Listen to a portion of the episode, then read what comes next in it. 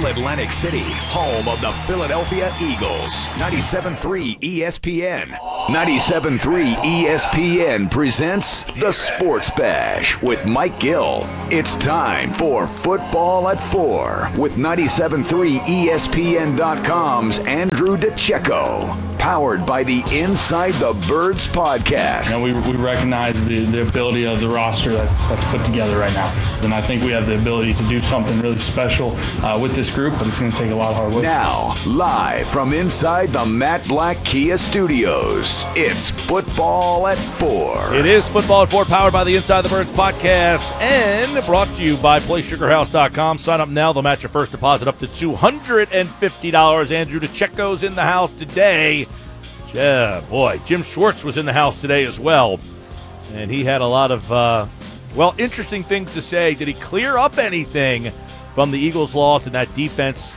Nate Gerry, uh, that final touchdown from Chase Claypool. We'll bring Andrew DiCecco in and see what he had to say about the comments today from Jim Schwartz, who was grilled on a lot. I don't know that he gave us much, but uh, we'll get Andrew's take on it all right now on football at four here on the Sports Bash. And Andrew, welcome back on a Tuesday. We got Tuesday night football tonight, by the way.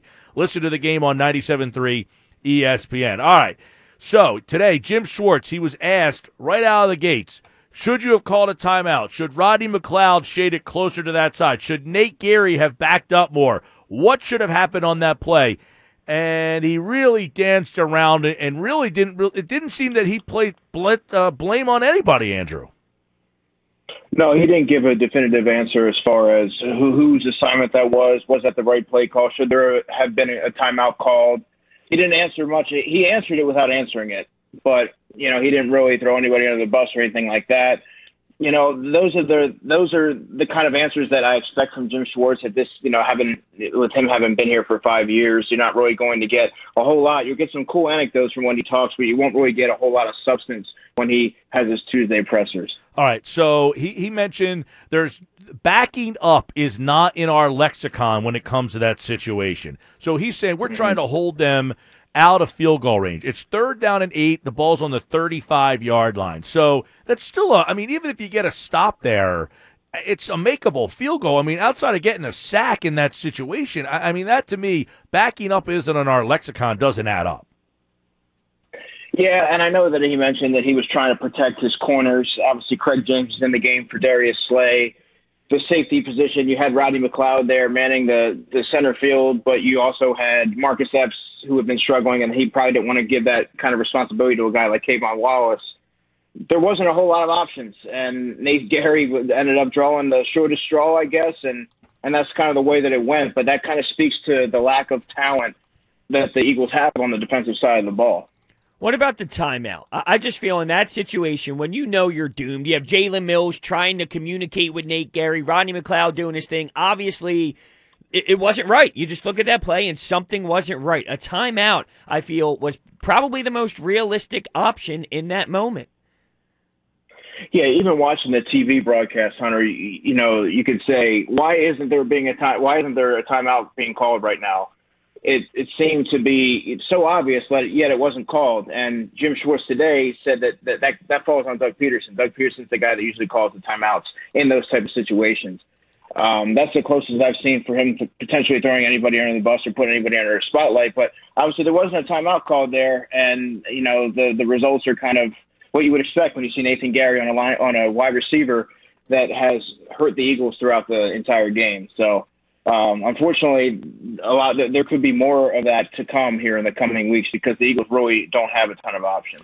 All right, I want to, you know, he he mentioned that uh, what we called was good against what they called, but Ben recognized it. Isn't that the problem that everybody mm-hmm. recognizes the same thing? Where is 47 on the field? And when they find 47, they dictate what they want to run. Isn't 47 constantly the problem here? Yeah, you know, it's a common theme, certainly. But as we've kind of talked about over the past couple of weeks, it becomes very predictable the Eagles defense because Jim Schwartz isn't very creative in his in, in his scheme. Teams or teams know exactly what he's going to do. It's very predicated on the front four getting pressure, and when they don't do that, that that leaves a lot of players up to get exploited on the back end and even on the second level. And the Eagles don't have the second level to, to you know to kind of be able to mask some of those things.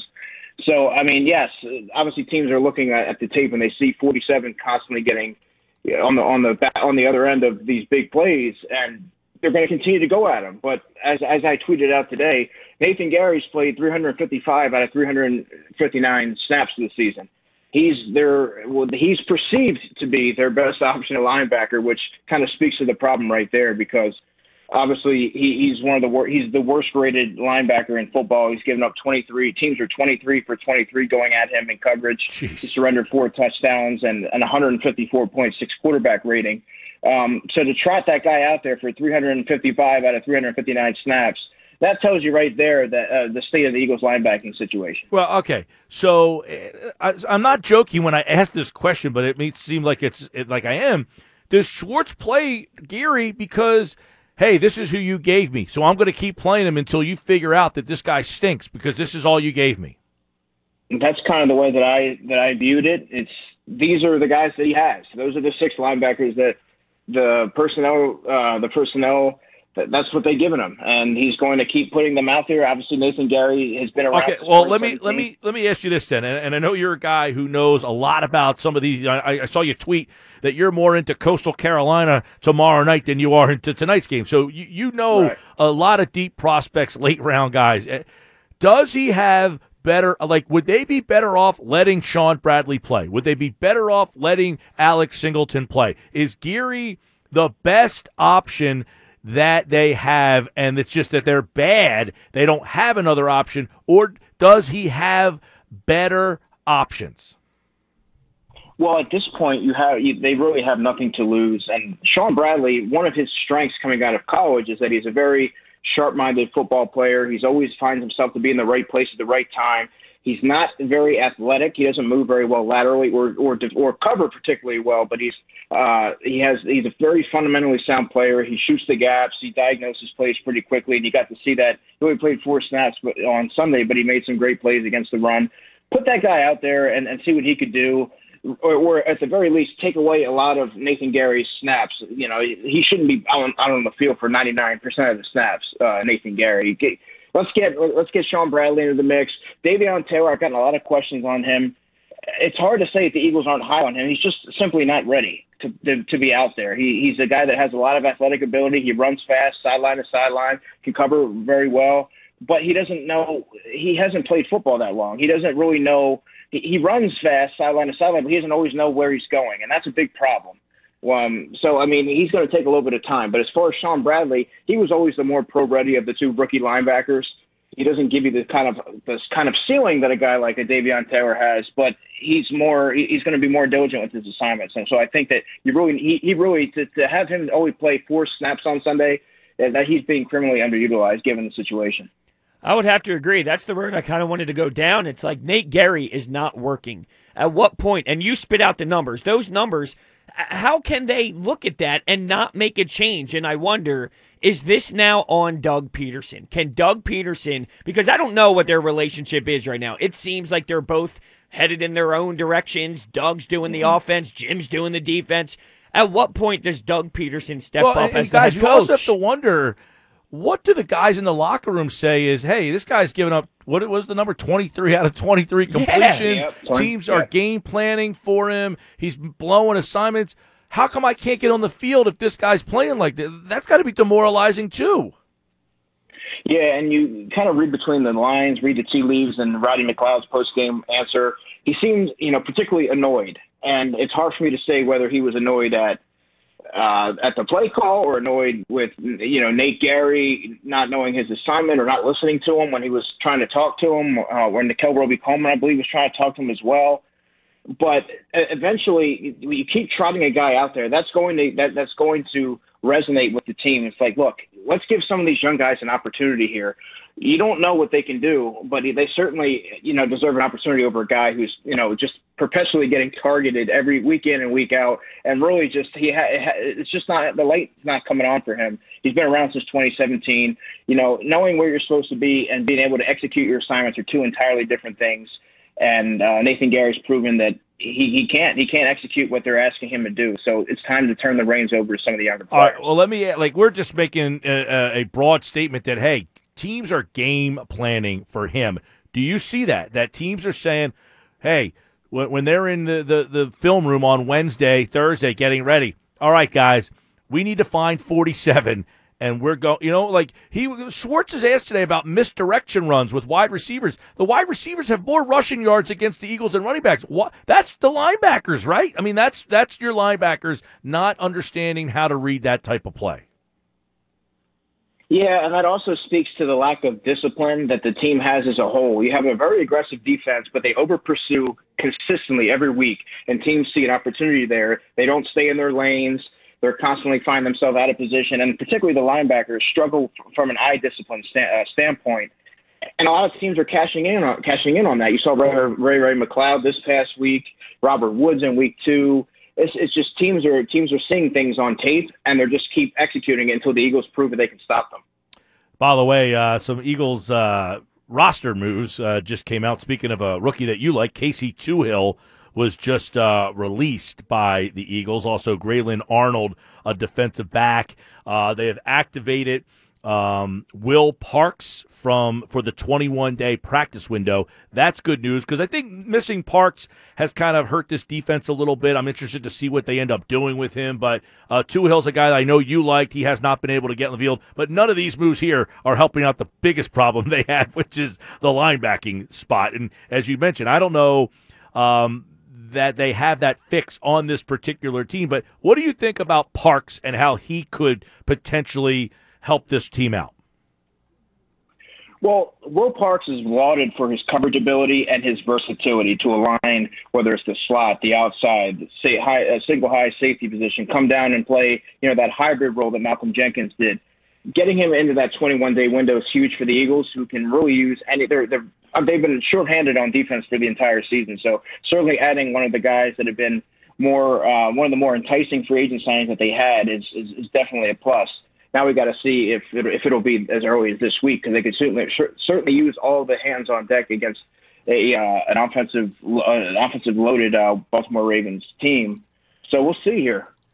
I don't think Jalen Mills had a good game whatsoever on Sunday, but is he now your corner? Like you talk about Will Will Parks coming back, mm-hmm. Avonte Maddox with the injury. I-, I don't know if he was even that great on the outside as it is. We talk about his size all the time. Is Jalen Mills the outside guy uh, across from Slay? Well, I think right now, getting depending on whether or not you get Will Parks back for this week, you could see Jalen Mills as the permanent cornerback too, because like I said, Avonte Maddox, they kind of thrust him into that second cornerback role. He's not a number two corner. He's a he's a slot corner. I think next year that position will be his. But right now, he's he doesn't have the size or the length to match up with some of these boundary receivers. And you're starting you saw him struggle, particularly against the Rams and some of these other teams, uh, the Bengals as well. He, he really he's kind of playing out of his element there, and I think that putting a guy like Jalen Mills, who has started a lot of games at corner, you know, for better or for worse, he has the size, the physicality, and and the the football intellect to be able to execute what they're asking of him on defense. So I think that Avonte Maddox might end up seeing some more slot duties when he comes back. Granted, Will Parks can get it back on the field because you might see some Will Parks and, and Rodney McLeod action at safety. Yeah, I was going to follow up by saying, okay, so Jalen Mills is your outside corner. I understand his story, seventh round draft pick. You don't expect much out of that, and you could say that he overachieved, and and he's he is what he is. But is that good enough? Like, is Jalen Mills good enough at that outside corner spot?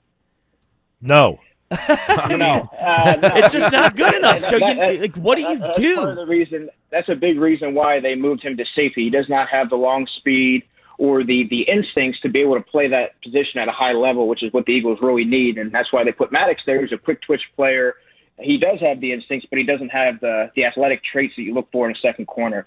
Now, let's not forget that Avonte Maddox has played safety for the Eagles. He's played the safety position fairly well in his limited in his limited sample size. So there's also that option there because you do have two nickel corners right now in Robey Coleman and Cre'Von LeBlanc. Um, but it, it's clear to me that, that Jalen Mills is the best second corner that the Eagles have right now. So you might see Avonte Maddox kind of be used similarly to Will Parks as far as a movable chess piece. Uh, Andrew DiCecco, Football at Four, powered by the Inside the Birds podcast right here on the Sports Bash on 97.3 ESPN. I know, um, you know, you, Schwartz, he got asked about the linebackers a lot, and he was asked about the resources devoted to the linebackers. He was asked about the young linebackers. He was asked about, uh, you know, the fact that you had Nigel Bradham. Now you lose that leader there. In today's game, the Eagles don't value the linebacker. They have very they have the least amount of resources devoted to that position. Is the linebacker position how important do you see that position in today's game? I think it's an important position, but I don't think that it's uh, in other words, are they are they right? Are, uh, are, they right in the way that they view it? That we shouldn't be putting a lot of money into that position. We just happen to have maybe we have the wrong guys, but we're not going to apologize for not spending money there. I think it becomes a talent evaluation issue because I think that you're as you're seeing around the NFL, teams are finding these late round to mid round linebackers on day two or day three that can step in and play. And the days of having those that two down uh, run down linebackers that can you know shoot the gap and, and play a downhill style football like the Jeremiah Trotters of old. Well, those days are pretty much extinct, and now you're seeing a lot more hybrid players that can play that, that are more adept to playing coverage and running sideline to sideline and and matching up against some of these hybrid tight ends that you see all around the NFL. I think those those guys are becoming more prevalent. Obviously, that's what they've hoped they hope to get out of Davion Taylor. He's just not ready. But you look at you know Jeremy Chinn and Isaiah Simmons. Those are the molds of the current of the new age NFL linebackers that teams are really trying to get. They try to get to go that route with Nathan Gerry being a former safety it just hasn't worked out. So to me, that becomes a talent evaluation standpoint, not necessarily uh, a lack of resources. All right, uh, this week, you know, tight ends have given them all sorts of problems. You got Andrews this week, but on top of that, big downhill runner with Mark Ingram, and on top of the fact that you got Lamar Jackson to deal with. How big of a mismatch do you see these linebackers against Andrews, uh, Lamar Jackson, Mark Ingram, and then J.K. Dobbins? Well, I think that as far as uh, the linebackers being able to hold up against Mark Andrews or, or Mark Ingram before I get to the tight ends, I think that they'll be okay because the front four has done a fantastic job in run defense. For as many faults as the def- as the Eagles defense has, they do hold up. They hold up strong at the point of attack before it even gets to the second level. A lot of times, but as far as tight as far as the tight ends go, like we talked about, see what Nathan Gerry has been. You know, he's he's on a lot of people's highlight reels this season, five games into the season. So a guy like Mark Andrews, who to me is the top three tight end in football right now, he surpassed Zach Ertz. He's going to have a field day against uh, Nathan Gerry. They don't have the personnel to match up with him. It doesn't matter what Nathan Gerry did has done over the past five weeks and have a team game plan for that. Who are they, who are they going to? Who what other options do they have to put on him? Darius Slay okay, but then you have then you're going to have a mismatch on the outside with Hollywood Brown or somebody else. So it's going to be pick your poison for the Ravens. So they're going to definitely target Mark Andrews in the short to intermediate routes and, and probably find success there, just like every other team has. Yeah, I, I, don't, I don't know how you get through. You know, every week it seems like there's a big tight end that you're stuck playing. You had Kittle, you have Andrews this week. Last week you didn't have. I mean, Ebron's a middle of the road guy. Uh, they, I mean, Claypool just killed you as a you know physical guy. Um, you know, it, seems that that linebacker position is going to be a problem for them uh, moving forward here. Uh, we're talking to Andrew DiCecco, obviously, football four, where, all right, so let's get to this point then. Um, do you spy Lamar Jackson? How do you balance figuring out what to do with him? Because if, if you're spying, it's typically with a linebacker. Yeah, I was going to say, my question for you is who's, who's spying Lamar Jackson? Nathan Gerry? Nathan Gerry's supposed to be their strongest guy in coverage. Maybe Duke Riley? I mean, the options there are not very enticing. I mean, I don't know that that's the route to go given the personnel that they have.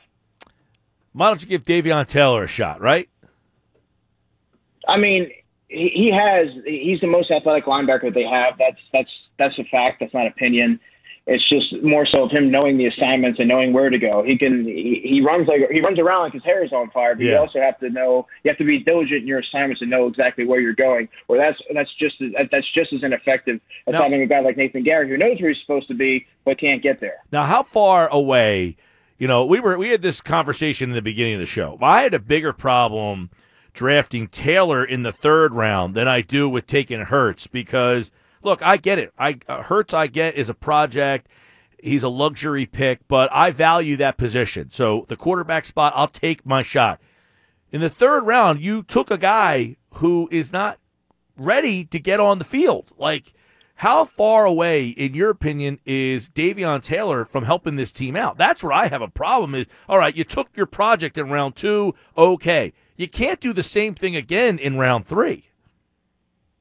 No, he's two years minimum away from being able to contribute to the Eagles, uh, by my estimation. I had Davion Taylor great as a fifth round pick um, for what that's worth, but he does have the athletic traits the, the, the, of the modern day NFL linebacker, but he's just so far away from playing. He's so raw. They're not even really giving him a lot of special teams responsibilities right now, which tells you all that you need to know. He's right. so new to the game of football that you know he, he's he's not going to be able to contribute for at least a couple of seasons, which is very concerning. On in that third round, when you look at a guy like Akeem Davis Gaither from Appalachian State, as a player who I really liked, who does fit the current mold of the linebacking landscape in the NFL, he went to the Cincinnati Bengals and he's contributing to them. Um, he actually made a play uh, down the sideline against Miles Sanders in the game, in the in the Eagles Bengals game. So I, I mean, there's there that was a head scratching move uh, to be honest with you, I know that he had the measurables and everything that they're looking for, and they were he ran a you know I believe it was a four four 40 yard dash, really you know really gaudy numbers there, but and I think they may have gotten enamored with that, but he, he's very far away from contributing. Tell you what, watch Kenneth Murray last night. Wouldn't mind him playing, uh, and you're going to see Queen this weekend with the uh, Ravens. Wouldn't mind seeing those two guys playing linebacker for you. Yeah, I had Patrick Queen as my defensive rookie of the year candidate uh, when I did my uh, predictions for Inside the Birds before the season. He's a fantastic player, and like you said, you saw Kenneth Murray last night all over the field, shooting the gaps, diagnosing plays, making plays behind the line of scrimmage, and you're going to see Patrick Queen doing much of the same. And you're going to see a lot of tweets on uh, on Sunday, I'm sure, throughout the timeline about the why didn't the Eagles get this guy? Um, you know, he was there for the taking, and uh, that's going to continue to happen throughout the season. I just don't understand how you can watch that. And we all watched what happened last night and we see these players. How do you watch that and then see what you have and think that that is okay? Or, you know, you go down that road. I, I just can't comprehend seeing what works in this league and then not trying to copy it. It's a copycat league. We talk it all the time. Mm-hmm. You let Malcolm Jenkins go, okay, you get Darius Slay. You know what type of role Malcolm Jenkins can provide. And it, it, just turned into a nightmare with what you have at linebacker, and I just don't know how you can see these players do it and not uh, feel horrible.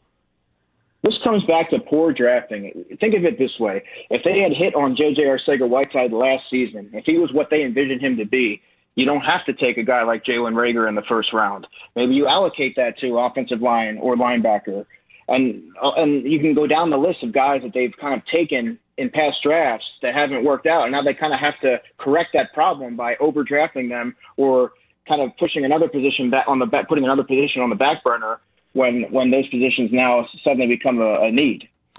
Andrew DiCecco. Follow him at A DiCecco NFL. Make sure you get all his coverage for the Eagles and the Ravens at 97.3 ESPN.com and uh, InsideTheBirds.com. And of course, he, like all guests, appeared via the Boardwalk Honda hotline. All right, Andrew, take care, pal. You too, guys. Have a great week. He'll be back on Monday to recap the Eagles and the Ravens. It's going to be a ugly game, I think. He That's might. how I feel on Tuesday. See if I feel better by the end of the week, but he didn't make me feel any better.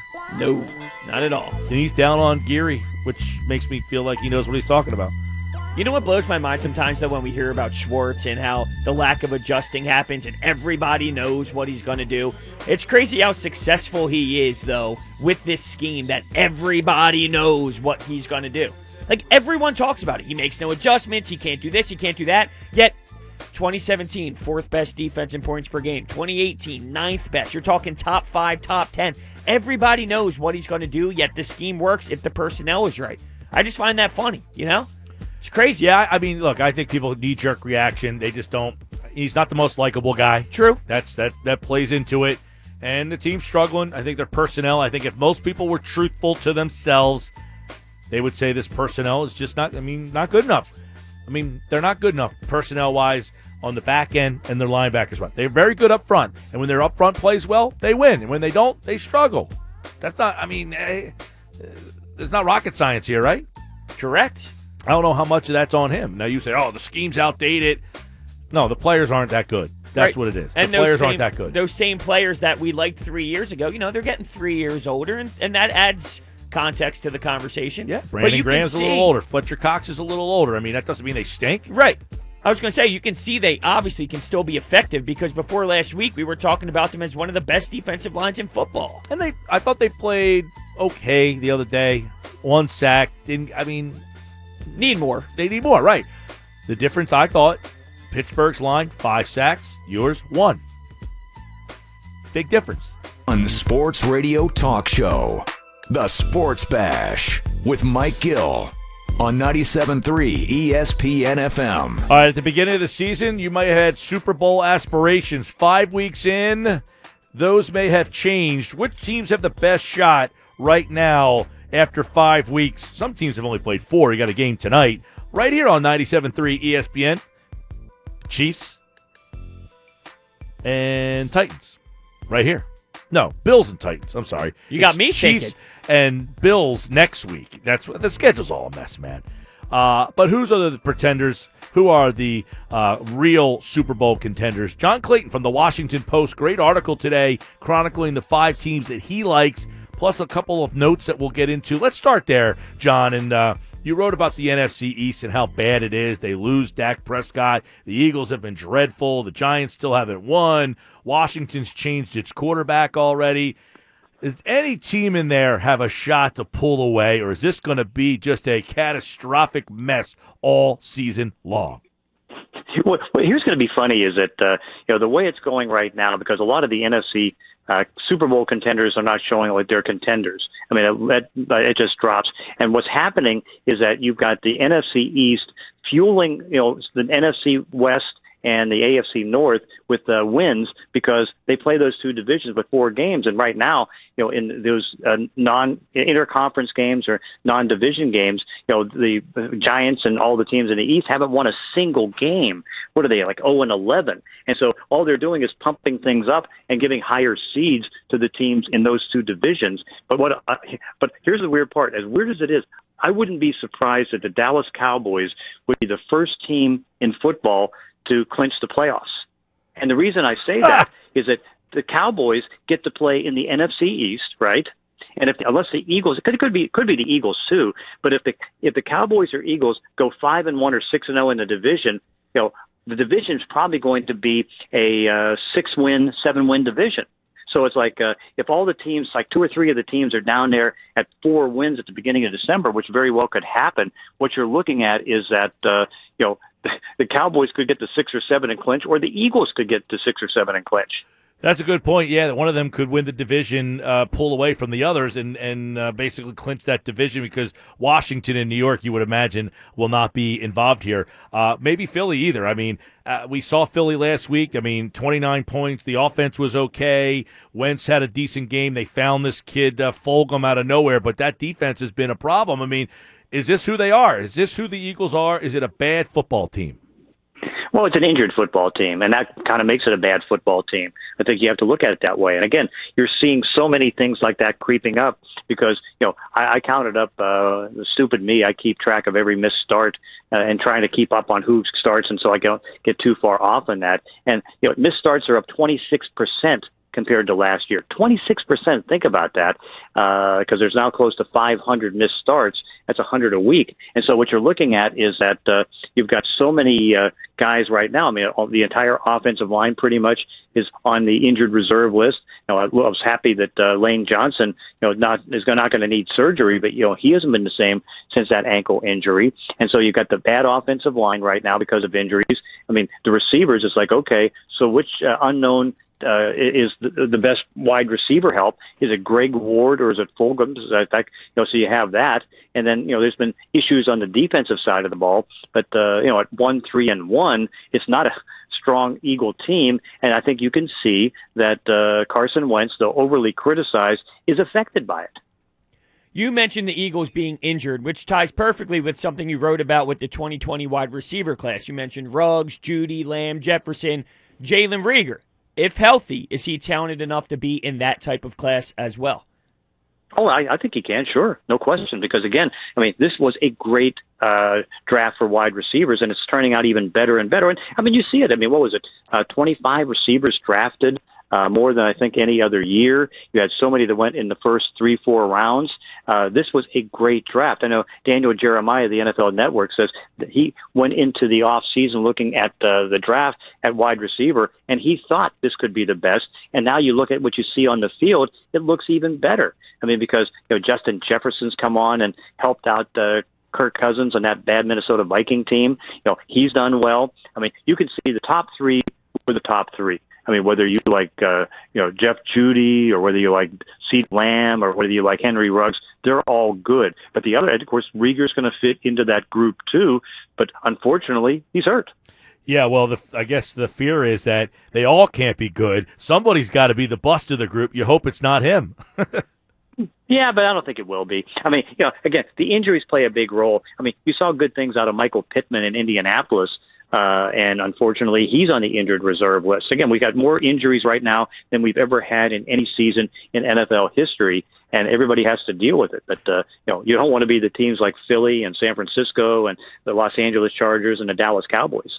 Uh, John Clayton for the Washington Post. Uh, teams that are legitimate Super Bowl contenders right now Kansas City lost the other night, but they're still the favorite. Yeah, I think so because again they have Patrick Mahomes, and even as bad as it was with the defensive performance of the Kansas City Chiefs with Derek Carr just carving him up and putting 40 points on the board, you know he's still uh, Patrick Mahomes has the ability to make that last drive to either get the tie or get the win. I mean he's done it so many times. I mean what he had a one six game stretch uh, before a week ago before that uh, he he was able to do it and you can see that you know he can be down two scores and he can still get you there i mean they just got to tighten some things up on defense but again you look league wide tell me the teams that are tightening up on defense i mean you get good defensive numbers when you play a team with a young or bad quarterback or a younger bad offense but everybody else i mean from green bay to yeah. new orleans to seattle i mean you look at all those numbers and they're all high John, I know uh, you're out there in Seattle. 710 ESPN is where you can hear John Clayton uh, on the radio, and five and zero. Oh, but man, you mentioned defense. Uh, can they uh, can they make it deep with that defense, or is that just the way the league is? That's the way the league is. I mean, because again, you go around because I know I, I get constables on this, and it's like, oh, you can't, you can't sustain this. You can't sustain this, and it's like, well, when you go back, and again, any year prior to this, you almost throw away because it doesn't count compared to this year. But you know, Indy went to a Super Bowl with Peyton Manning at a defense that did it poorly. New Orleans did that. I mean, it's rare, but it does happen. This year, it's happening everywhere because you know you can see with the lack of holding penalties, teams stay in rhythm on offense and are able to uh, you know not have to face you know second and twenties and all that. In fact, I just went through because uh, I always keep track of the holding penalties, and I think there was only like about what, 28 or 29 this past week. I mean, the numbers just stay so low that uh, you know you you, you can you can keep pace on offense. Not having the crowd noise for visiting teams has helped offenses not have to get false starts and make mistakes like that. So you throw all that stuff together, and it's all working out for offenses. And so, you know, in a year that people always keep saying you win championships on defense, that's never really happened for the most part in the last two decades. I mean, you win with quarterbacks, and the more you can give the quarterbacks a chance to get into a rhythm, the better it is. How legit is this Pittsburgh Steelers team? They went eight and eight last year. They had the wonky quarterback situation. You add Big Ben, this defense, it stops the run. It has a lot of versatility when it comes to that three four. It brings a ton of blitzes. How legit are they? Very legit because you know it, it's, it's funny because you know in Pittsburgh and of course having covered the Steelers at the beginning of my career and growing up in Pittsburgh you know you hear all the criticism and the criticism is well they can't get to 30 points. Because you go back 2 years ago you know they vowed to be a 30 point offense and then then Ben gets the elbow problems gets halfway through the second game of the season last year he's out for the year. But he's back. He's playing at a high level. They've got a top five defense, and so uh, even though they gave up points and yards to the Philadelphia Eagles, I think they're legit, and they face more young quarterbacks than just about any team in football. So I look at them as being, you know, an 11 or 12 win team, and we'll get to find out how good they are in these next couple of weeks when they play Cleveland and Pittsburgh. Uh, but I'd say right now that the top three teams that are Super Bowl contenders in the AFC: Kansas City, Pittsburgh, or Baltimore. Yep, and then uh, you mentioned Seattle. I guess the other contender you got to throw Green Bay in there, right? Hundred percent, yeah. Because again, the Packers have uh, you know a quarterback right now. He may not be as hot as as uh, Russell Wilson, but he's pretty hot. I mean, and in fact, he's gone through five games. He's putting up 38 points a game. You know, and he's doing it pretty much without receivers because remember, he's done the last couple games without Davante Adams. You know, uh, the, the unknown names and the rest of their receiving corps. They even lost one in Allen Lazard, and so it's like you you hardly know who these receivers are but he does, and he gets the ball to them, and uh, you know he's just smoking right now. Yep, it's uh, fun at the top, and then uh, if those are your five, what's that next group uh, or next team or two uh, that are right there? Because it seems like it's pretty. I mean, everybody loves yeah. Kansas City, but who's it's it's wide open after that. Yeah, the next next three, I think you have to put the Buffalo Bills uh, up there. And again, we'll get the full uh, ramifications of whether the Bills are there or not just tonight in the game against Tennessee, and then Sunday when they play the Kansas City Chiefs. If they go one and one in those two games, they're legit. And then uh, you have to pick one of the two teams, if not one, both teams, in the NFC South, whether it's Tampa Bay or New Orleans. Uh, because again, you know, they've had struggles with the quarterback position for both, but they have quarterbacks who have been there, been to the Super Bowls, and you saw last night, you know, even though he had the slow start, that uh, Drew Brees, whether he's down 17 points or not, can still bring a team back and try to win a football game. John Clayton's with us, uh, the Washington Post. And John, I know again you're out there in Seattle, so you get to see what linebacker play is like. How valuable is linebacker? Like the Eagles just don't value the linebacker position at all. They, they have the least resources in that position. Wagner, KJ Wright. Uh, how important is the linebacker position in today's game? So you're telling me just because the long snapper makes more than any of the linebackers on the team that that's a bad thing? that they're not committing to the linebacking group? It's it's it's extremely important, particularly even more so now with the way that offenses are, because you know pre-snap motion on running plays is at all-time high. It's never been that way. And so, and and you see the way that people have copied both Sean McVay and copied uh, what's going on with Kyle Shanahan, and Doug Pederson has even copied some of that stuff too. I mean, you're trying to get wider spreads on some of these outside zone runs to try to make sure with the pre-snap motion and everything else that you put the pressure on the linebackers to be able to get there. And so, you know, now what you need to do on a defense is that you need good, quick, fast linebackers, and you also need that positionalist player that Matt Rhule always talks about, that safety, box safety, who can play slot receiver, linebacker. Uh, they can play, you know, at the free safety position, but somebody that could just chase these guys down. Because if you can't get to the quarterback who's rolling out, if you can't get to the running back, you know, you're giving up big plays. So putting Nate Gerry on Chase Claypool not a good idea. Uh, Chase Claypool was. I mean, you know, when I, I was sitting there in the draft and they took him, and I said, "Up, oh, Steelers did it again because they are as good in any team in the last two decades at finding wide receivers. And Clay, Claypool, I mean, you could see it from the first time he was out there. I mean, he's a big receiver. I mean, to me, and of course, I hate to bring this up in uh, uh, South Jersey, but it's like, uh, you know, Whitehead. I, I don't think you can put him ahead of DK Metcalf oh, because I mean, DK Metcalf in his first 21 games, and Metcalf ended up being with his trade up by Seattle, the third, uh, yeah. uh, the 64th player taken in the draft right at the end of the second round. But his numbers right now have exceeded guys in 21 games, and you've heard of these guys before. Calvin Johnson, because the 80 catches that Calvin's had, uh, Metcalf, but you know over 100 yards more, 1,378 yards. He's caught more than T.O. Uh, Terrell Owens. He's done better in a start in 21 games than uh, Calvin Johnson, and he's also done um, better than Julio Jones. And so the only one that can top him is some guy named Randy Moss, who had 90 catches and 20 touchdowns in his first 21 games. Thanks a lot, John. That uh, really hurts I'm all sorry. of our feelings. I know. It's like, oh man, that DK Metcalf. But, but, you got Greg Ward and you got Fulgham. Fulgham's not bad so far. Huh? We're liking what we're seeing out of Fulgham. Yeah, 152 yards last week, but that DK Metcalf would look pretty good in Midnight Green. You can have JJ Arcega-Whiteside. He's John Clayton from the Washington Post, and he was kind enough to join us right here on the Sports Bash Boardwalk Honda Hotline. John, thanks so much, man. Okay, thanks. All right, uh, yeah, he had to rub this in on that one, didn't he? Yeah, absolutely. The DK Metcalf stuff, just just brilliant. Yeah, that's why he's the professor. He brilliantly said, hey, "How about that?" I love how um, you know he knew the stat. Oh yeah, he's got uh, more catches than everybody other than uh, some guy named Randy Moss. Yeah, incredible stuff. How about the long snapper? You like that? Unreal. Yeah, he says uh, on the linebacker It's extremely pr- important. The pre-snap motions it's an all-time high. You know, everybody's trying misdirection, wide, uh, spread the field out for those zone reads, and your linebackers are poop. Poop. Shaun Bradley. Yeah, maybe you can play it a couple years. No, Davion that's Taylor. that's Davion Taylor who could play in a couple years. Uh, Shaun Bradley, we need to uh, on this Sunday. Uh, ask Mike and Brodes coming up. You guys ask the questions. We'll answer them for you. 609 403 0973 on the text board. 609 403 0973. 609 403 0973. Another edition. Ask Mike and Brodes coming up. Turn it on. Leave it on. The Sports Bash on 97.3 ESPN. Scott Graham here from Westwood One, inviting you to join us for a special Tuesday night NFL primetime game.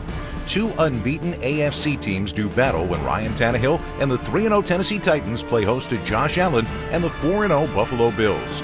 Kevin Kugler and All right, nine on the top of the hour, Sports Bash 97.3 ESPN. By the way, if you missed our conversation earlier with the big man on campus, Jeff Nadu from Barstool Sports, on the early lines, check out that on our website, 973ESPN.com. We'll have, uh, he has a pick for tonight's game that he liked. I already put it in. Yeah. Already in. Already in. That's why we do the early lines. By the way, NBA Finals games five and six, both over 8 million viewers, but among the least watched ever. Not a surprise, though. Nope, not at all. Game six, TV highest rated show other than Sunday Night Football was the basketball game.